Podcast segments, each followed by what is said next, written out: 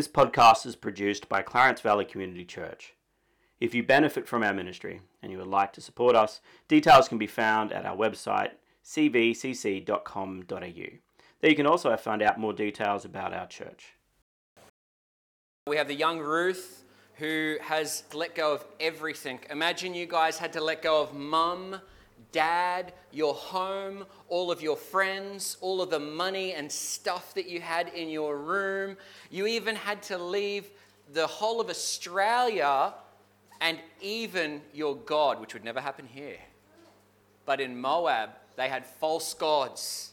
And this young girl, Ruth, let go of all of it to come and believe in the one true God and join herself to God's people, meaning she would have come to a bunch of people like us in the church, Christians. Now, I wanted to ask you this question Have you ever had to let things go, like Ruth, to follow God? All the more senior Christians here are just like heaving under that one, like, yes, I have suffered much to follow Jesus. And last week, if you remember, we spoke about now, hands up if you know what this word means. We spoke about God being sovereign. Does anybody know what sovereign means? So, God has a plan that He set in motion. When God created the world, He set it in motion and it's all happening according to His plan. Now, God is not the one that caused evil, God is not the one who caused sin, but even that, He's going to sort it out. And he, even if we do sin and do evil, other people do it, He's going to make it good. Right? And so we talked about that and being a part of God's plan, but when God's got a plan, what do you think would happen if your plan is different to God's plan?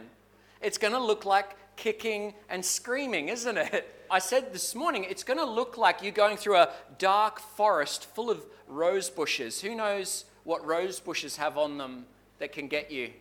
Thorns, is it? So, if we are kicking against God's plan, it's going to give us cuts, it's going to give us bruises, it's going to be dark in there, but also it's going to have lots of headache and sweat because we're pushing against God's plan. Now, here's the funniest part even if with all your strength you try and fight against God's plan, is that going to stop his plan? I remember a man named Jonah he tried to go. God said, Go that way to Nineveh. You know which way he went? He hopped on a boat and he went that way. So God sent a storm, they threw him over, and he got gobbled up by a fish. Three days later, he got spat up where? Nineveh, that's right. Didn't stop God's plan one bit. One bit.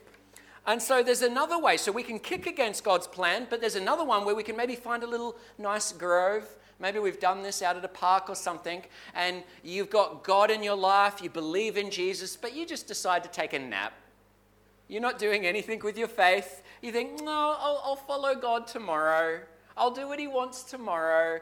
And you just really, you really stagnate in your walk with God. I like to call this neglecting God's way. Now, is God's plan going to go on even if you're lazy? Yes, but it's just not really loving. Should we neglect God? No. Should we ignore the fact that we are Christians called according to his purpose to live righteous and good and loving lives? We don't want to neglect that at all. But then there's a third path. And it's a pretty hard path. It's the steep, hard, and sometimes slippery road of following after God, heading up to heaven. You imagine heaven is really high going up that hill, sometimes we're going to slip, sometimes we're going to get hurt, but even then, as we're following God, He is going to look after us and give us the strength. He, sometimes when we can't stand, will have to carry us. But that's someone who's, yes, God, I want to go according to your plan. Whatever your will is, that's my will, and I'm going to follow you no matter the cost. And that's Ruth. That's what she did. She followed God and lost everything. You know, even her, her mother in law, Naomi, said, It's hopeless to follow me and go to God. But I want to ask this last question of you guys Are we ever hopeless if we trust in God and have Him always with us? If we have God with us, we are never hopeless. And He is always with His people. So now I want to continue the story. We've got Naomi, who's upset because she lost her husband and her two sons. And we've got Ruth, who lost her husband, but she's still trusting God. Ruth has got strong faith. Naomi was feeling really bad and upset. Let's read on. This is Ruth chapter 3. One day, Ruth's mother in law, Naomi, said to her, My daughter, I must find a home for you where you will be well provided for. Now, Boaz, with whose women you, are, you have worked, is a relative of ours. Tonight, he will be winnowing barley on the threshing floor. Wash, put on perfume, and get dressed in your best clothes. Then go down to the threshing floor, but don't let him know you are there until he has finished eating and drinking. When he lies down, take note the place where he's lying then go and uncover his feet and lie down. He will tell you what to do. I will do whatever you say, Ruth answered. So she went down to the threshing floor and did everything her mother in law told her to do. When Boaz had finished eating and drinking and was in good spirits, he went over to lie down at the far end of the grain pile. Ruth approached quietly, uncovered his feet, and lay down in the middle of the night, something startled the man. He turned, and there was a woman lying at his feet. Who are you? he asked. I am your servant Ruth, she said. Spread the corner of your garment over me, since you are a guardian redeemer of our family. The Lord bless you, my daughter, he replied. This kindness is greater than that which you showed earlier. You have not run after the young men, whether poor or rich. And now, my daughter, don't be afraid. I will do for you all you ask. All the people of my town know that you are a woman of noble character, although it is true that I am a guardian redeemer of our family. There is another who is more closely related than I. Stay here for the night, and in the morning, if he wants to do his duty as your guardian redeemer, good. Let him redeem you. But if he will not, as surely as the Lord lives, I will do it. Lie here until morning. So she lay at his feet until morning, but got up before anyone could be recognized and he said, No one must know that a woman came to the threshing floor. He also said, Bring me the shawl you are wearing and hold it out. When she did so, she poured into it six measures of barley and placed the bundle on her. Then he went back to town. When Ruth came to her mother in law, Naomi asked, How did it go, my daughter? Then she told her everything Boaz had done for her and added, He gave me these six measures of barley, saying, Don't go back to your mother in law empty handed. Then Naomi said, Wait, my daughter, until you find out what happens, for the man will not rest until the matter is settled. Now, today we're going to be talking about working alongside God's sovereign plan. So we don't want to be in the thorns, kicking and screaming against God. We don't want to be laying down lazy in our faith. We want to walk with God no matter where the plan takes us. Now, the plan of God in your life could be you as Boaz, the rich man. Yeah, I mean, there's nothing wrong with that if that's God's plan. You could be very, very poor, like Ruth, and there's nothing wrong with that if that's God's plan. But how, in all circumstances, can we as Christians glorify God, make Him look great? Well, that's what we're going to talk about today. What do we do while awaiting or forging through God's plan? And again, what I touched on was being the heart and hands of God. And I'll explain what that means. The heart of God is maybe you expressing your love for God. It's coming from you, it radiates from you the love and adoration that you have for God. Like when Boaz met the servants, his workers, and he acknowledges them in the name of the Lord, and it excites them to what? Acknowledge the Lord and glorify him back to Boaz. You're a person that has the heart of God that is demonstrated through your radiance and maybe through your speech and your good actions. But it's got to be more than that. You see, here's the example, and, and I'll use it again. James gives it for us. It's a perfect example. If there's a poor person that you meet, uh, you, you rub them on the back and you say, Oh, may God bless you and fill your stomach and clothe you. And then you pat them and say, And on your bike. Like, there's a problem with that. What's the problem with that? If someone's hungry and someone doesn't have enough clothes and they're cold, is it good to pray for them? Yes. And then do we pat them and let them go? No. What we should do is help them as well. And so we see that we can be the, we can be the heart of God to that person. But then we also want to maybe pull out our wallet or, or, or, get some clothes out of our own cupboard or a blanket and some food out of our cupboard and love that person by being the hands of God. Isn't that funny? It's like, I pray that God blesses you. I pray that God feeds you and looks after you. And then you end up being the what? Answer to your own prayer. Now, there's going to be problems, guys, problems, guys, when you get older and no one is going to be able to help you. No money in the world will fix some of the problems in some of our lives. And that's the time where we just pray and know and trust that God is going to get through it. But if it's within our grasp to help someone to be the hands of God in their life, we want to do that. We're not all talk. You know that? Like, I think that's an Australian saying as well. Like, who cares for someone who's all talk? Where's the action? And that's the life of a Christian we glorify God, but then also demonstrate that glory through our actions. Philippians chapter 2, verse 3 says, Do nothing from selfish ambition or conceit. So when you do things, don't do it for yourself, but in humility, count others more significant than yourself. Did you hear what I said? Count others more significant than yourself.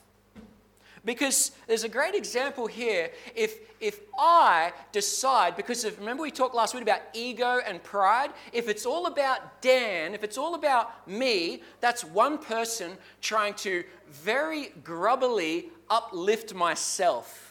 You know, so the pride and the ego, the I'll step on you if it allows me to get ahead. I'm, I'm about me and I'll, I'll help you if it serves my purpose. It's all greed and selfishness, and it's one person uplifting himself, which is, let's be honest, we might, we might not admit it. We might know people like this, we won't say it, but it's deplorable. But imagine this, and this is the community that God wants for us, is imagine if all of you were trying to uplift me, and I was trying to uplift all of you as I could within my means and my power. So instead of one person in a very selfish way trying to uplift themselves and get ahead on top of anybody else, imagine having 50 people, 100 people all trying to serve me for my good as I try and serve them, and we're all propagating and uplifting each other. I mean, that's the life of a Christian. It's meant to be. But you've got a world out there that says the way forward is individualism. It's all on my shoulders, and there's no one else to look after me but me. And honestly, I, I feel we need to continually speak into this because it's hard to let go of autonomy. Do you know what autonomy means, guys? It's hard to let go of me being the center and the important one of my life. I want to do things my way by myself instead of opening my heart instead of opening our hearts to one another. And my point to all of this is we can be the answer to someone else's prayer. As simple as that. You can be the answer to someone else's prayer. And like the example I gave with the poor, you can be the answer to your own prayer. Lord, I pray you feed them and look after them and warm them, and just before you go, boom, there it is.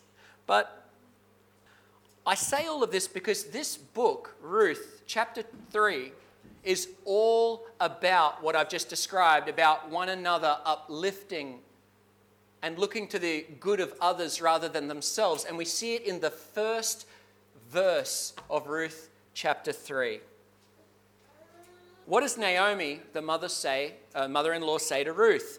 My daughter, I must find a home for you where you will be well provided for. Now, is this mother in law thinking of herself and self seeking and trying to get ahead? Or is she waking up in the morning? They were really poor. These were two poor ladies. Remember, Ruth left everything, all the money and family that she had, to go and be poor if that's what it meant to follow God. But Naomi gets up this morning and thinks, I've got to do what I can to help her out of this situation. The first lines, again, she's, Naomi's not thinking of herself, she's thinking of the good of Ruth. Now, here's another part that we might miss, and this is maybe a bit of a side project with what I'm saying here. As I said, it's God's plan. God is going to come through and do what God will do, but a part of his plan is giving us a brain and giving us hands, and we sometimes forget that. And the example I love to use is if a farmer gets up in the morning and he says, Well, God's sovereign, God's got it all under control. I don't need to go out and plant any seeds because the, the, it'll just, God will make it all happen. Like we would scorn that farmer and laugh at that farmer and say, No, God gave you a brain, God gave you hands. Go out and plow the field, go out and put the seed in. That's exactly what these two women do. What does Naomi say? Wash, put on perfume, get dressed in your best clothes. You know why she's asking Ruth to do that? Because Naomi's asking Ruth, I want you to go and ask if you can marry some man. Now, we could say God's got it. She's done a hard day in the field. Her hair's out of place. She stinks. She's got dirt all over her. Well, God's got this. No, they use their brain and what they've got, and she gets pretty. Gets pretty before she asks if this man can marry her. Now, Ruth has never sat about. The moment she got there, she's working in the field to serve her mother in law, Naomi, so that they can eat because they were so poor. And this is the response that Ruth gives. Imagine if someone asks you, okay, I want you to get up, I want you to go marry someone. Ruth in verse 5 just says this I will do whatever you say. Some of us might be like, no, like what? Oh, like we haven't even been on a first date yet. This is tough. But did you catch the sacrifice that Ruth is making in those words? I will do whatever you say. See, she's not kicking against God's plan in the thorny forest. She's not being lazy either. She's going to get up and do these things and go and ask this man to marry her. All right, so the sacrifice that she's making is she's saying, if you think it's best for me to marry that man, I love you, Naomi, I trust you, I'm going to do it. She's given up everything, like I said. But now, this is being asked of her as well. Some might put their hand up and say, That's enough. Like, God, following you has taken me to places that I never imagined. Following God can take you to places of pain that you didn't even know you could handle. And He also takes you to places of joy that you never thought were possible. And instead of Ruth throwing her hands up and saying, I'm out, this is too much, she trusts her mother in law. She trusts God's plan in this and says, Whatever you say, I will do. Now, there's one other thing that could happen as she goes to ask this man to marry her in this elaborate plan, which would be maybe not as confronting, but still pretty confronting. He could say, No, I'm not marrying you. You're a Moabite woman. You used to worship false idols. I'm Boaz. I'm a man of high standing. If I marry a poor woman like you, what's that going to do to his status? Everything's against Ruth for this working. And yet, still, she says, I will do whatever you say. she's gained to lose a lot. Now, this is one funny part in the story, guys. I don't know if you heard it, but if you were sleeping and you woke up and there was a boy or a girl sleeping on your feet that you didn't know about, how would you feel? Boaz was very scared too. Ruth says, when he finds out and he goes, What? Who's that? Ruth says in verse 9, I am your servant Ruth. And then she says something strange. She says, Spread the corner of your garment over me, since you are a guardian redeemer of our family. That means Boaz was able to save the family. But here's the tricky part he wasn't the first in line to save the family. And I believe there's no excuse that Naomi has sent Ruth to the second in line because Naomi knows her cousins, she knows her family, but the first guardian redeemer, he wasn't forthcoming. And we're going to see in the next chapter, he actually rejects it. He goes, No way. He should have been the first in line to help these two poor ladies out, but he never did. And so they're going to Boaz, hoping that God will help them through him. But that's what a guardian redeemer does. They help the family. But she says, cover Put your cover, your garment over me, since you are a guardian redeemer. Do you know the Bible often talks about how God covers his people? Do you know when Adam and Eve sinned? Do you know the first thing God did for them? After God was angry at them. People miss this. The first, the first instance where God's angry, before he even gets to them, you know, like when you're in trouble, does your mum and dad say something nice to you and then get angry? Or are they just like, man, I'm angry right now? Well, what happens was the first thing God does when he speaks to Adam and Eve is he gives, or he's talking to the serpent, but he gives them the promise that's going to save them. Imagine that. Okay, you're in trouble, but here's how you're going to get saved. And now I'm going to tell you what the consequences are. But then I was talking about covering. What does he do? God slaughters animals and covers Adam and Eve's nakedness, their shame. He covers that. Does that sound like an angry God? Does that sound like someone who's incensed with Adam and Eve and wants nothing to do with them?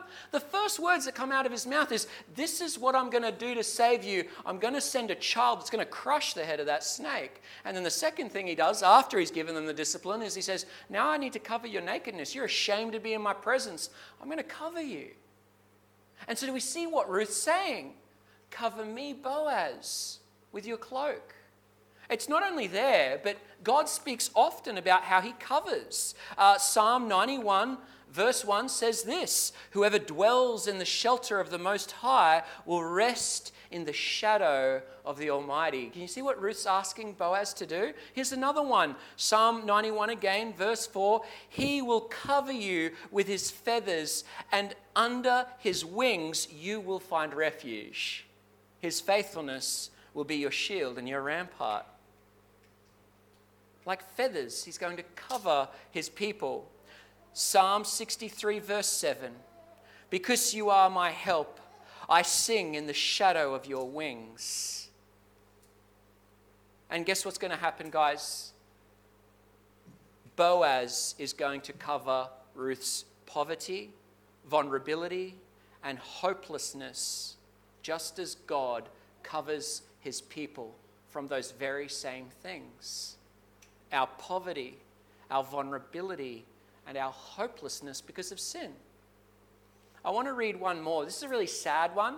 This is when Israel was walking out on God, and God was remembering back to the times where they were where they, they had nothing and he came along and he married them it's sort of the language being used here it says in ezekiel 16 8 and it talks about that covering that Boaz is doing to Ruth. It says, and this is God speaking about his people, later I passed by, and when I looked at you and saw that you were old enough for love, I spread the corner of my garment over you and covered your naked body. I gave you my solemn oath and entered into a covenant with you, declares the sovereign Lord, and you became mine. And he's saying that to the unfaithful Israel and saying, Remember what I did for you. Remember how I loved you. I came into this relationship and you had nothing, and I covered you, and I made a covenant with you, like the covenant we see of marriage. That's how much he loves his people. Now, Boaz reacts in the same way. Remember, I said Naomi is thinking of Ruth and putting Ruth above herself. But then Ruth puts Naomi above herself. And now we're going to hear from Boaz, who's going to put both of these women ahead of himself. Isn't it incredible? I mean, it's a de- depiction of what it should look like here because we are God's people. And I can't say it was like this all the time here. Ruth has been warned twice that there are men that might hurt her if she goes to another field. Not everyone's playing, playing by the rules here.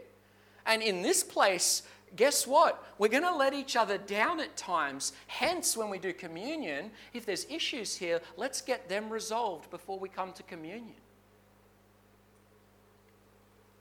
But this is Boaz's reaction as he elevates these women and, and thinks not of himself. Verse 10 The Lord bless you, my daughter, because he recognizes this sacrifice this young woman's making in order to marry him, an older man. This kindness is greater than that which you showed earlier. You have not run after the younger men, whether rich or poor. I will do for you all you ask. See, he desires to look after them. Now, what's this going to do to his status? It's going to go down. Helping the foreign girl out who worships idols, or used to worship idols until she came to God. The poor girl. I remember saying last week that some of us, we may have had that feeling when you're hanging out with a friend or someone poor or someone you don't really know, or you, th- you maybe not think they're smart or, or cool or something like that, and you just don't want to be around them. See, that's not the feeling God has towards us, and it shouldn't be the feeling we have towards one another. But Boaz had every reason to treat her from a distance, like not really have much to do with her, but he didn't. Again, who, out of all that I'm saying here, who is this depicting? The character of God. We're displaying his character through our human agency. So in verse 12, even then, we see Boaz calls her daughter.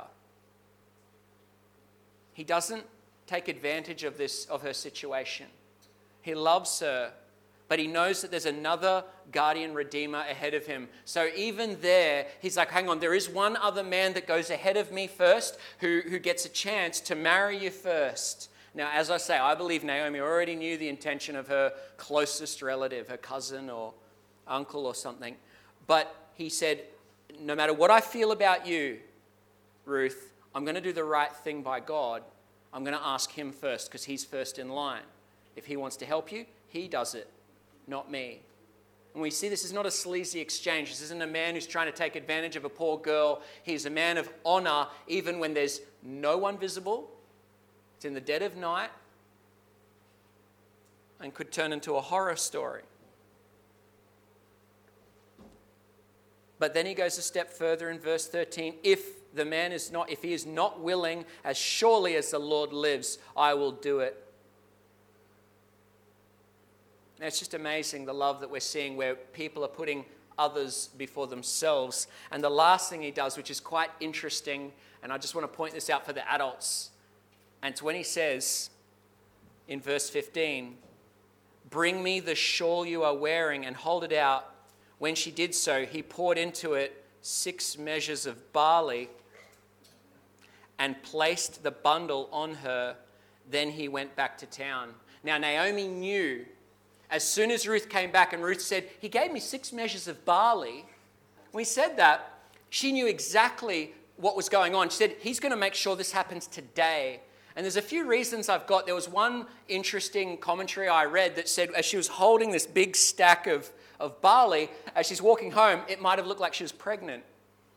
And I thought, that's not in the Bible, it's not as clear. But there is one clear thing that Boaz knew about, and maybe Naomi picked up on. Ruth wouldn't have known. She's a Moabite girl, she doesn't know.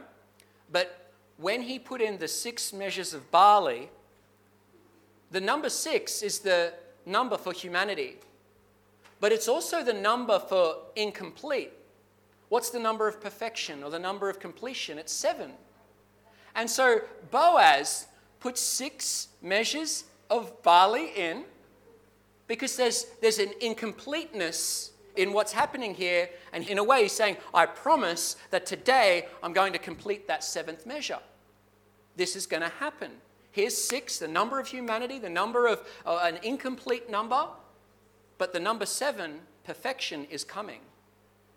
And so he gives that as a promise, but maybe also a wedding gift that she takes back to her mother in law, Naomi. Now, this goes totally against our nature. What I'm telling you today, this is God's nature, not ours. Our nature says that it's about me, self seeking, self serving. Even if I help you, there may be conditions attached, or I may get some sick satisfaction of feeling superior or good about myself for helping you. Not just a pure act of grace, a pure act of love. But God teaches us that that should be a normal part of our life, considering others more significant than ourselves. Jesus would say himself. Jesus, the perfect example of humanity, not my will be done, but yours. When he's having a tough time with the plan of God, he goes, No, not me, you, God. What you want, that's what will happen. Again, we are surrounded by a world that tells us that it is your life to be lived your way. But I tell you, there's a far, far better way God's way a way of joy, a way of true community. What do we do while we await or are forging through God's plan? We live to love Him and love others. That's the fulfillment of the law. It's something that we should continually focus our lives upon, something we come back to almost daily. Where is my heart? Is it inward focused or am I focused outward? Am I the answer to the prayers of someone else in their life and their struggles? Am I getting beside people? Am I loving people? Not to get anything out of it, but just to help them. Maybe and especially help those who can't even repay me. That's the love that Jesus calls us to. Remember again Philippians chapter 2, verse 3 Do nothing from selfish ambition or conceit, but in humility count others more significant than yourself. Imagine what this place would look like if we all took it to heart. And I know we do, it's, that's not a rebuke. I, I see the love that we share at church here with one another. But imagine if we took it to heart made it the focus, driving focus of our lives, how it would further increase the love that we have here. Now, here's some questions to close. Remember how God said in Psalm 91, verse 4, He will cover you with His feathers, and under His wings you will find refuge. That's what God said to His people. Well, if we go to Matthew chapter 23, verse 37, Jesus says pretty much exactly the same thing. Matthew 23, verse 37, he says to Jerusalem, he's sad because they didn't want to come to him. He says, how often I have longed to gather your children together as a hen gathers her chicks under her wings, and you were not willing. Isn't that interesting? God says the very similar thing about his people, and then Jesus says the same thing. Isn't that interesting? Next up, here's another one to think about Ezekiel 16 verse 8. He talked about spreading the corner of his garment over you.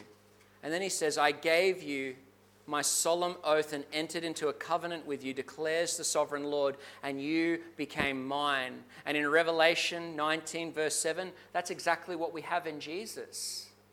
It says, Let us rejoice and exult and give him the glory, for the marriage of the Lamb has come, and his bride has made herself ready. That's us. Christ uniting himself to us. The same things the Father is talking about in the Old Testament, Christ is applying to himself as the fulfillment of these promises. Now, for some of us, it may be hard to understand the Trinity, or may be able to go to very obvious verses, uh, more obvious verses, but just in the simple things that Jesus says, he keeps pointing to the fact that he and the Father are one. They're operating together. And whatever the Father can say about covering Israel, guess what? Because Jesus is God, He covers Israel in the same way. He makes a covenant with Israel just as His Father makes a covenant with Israel Because God is one in three persons.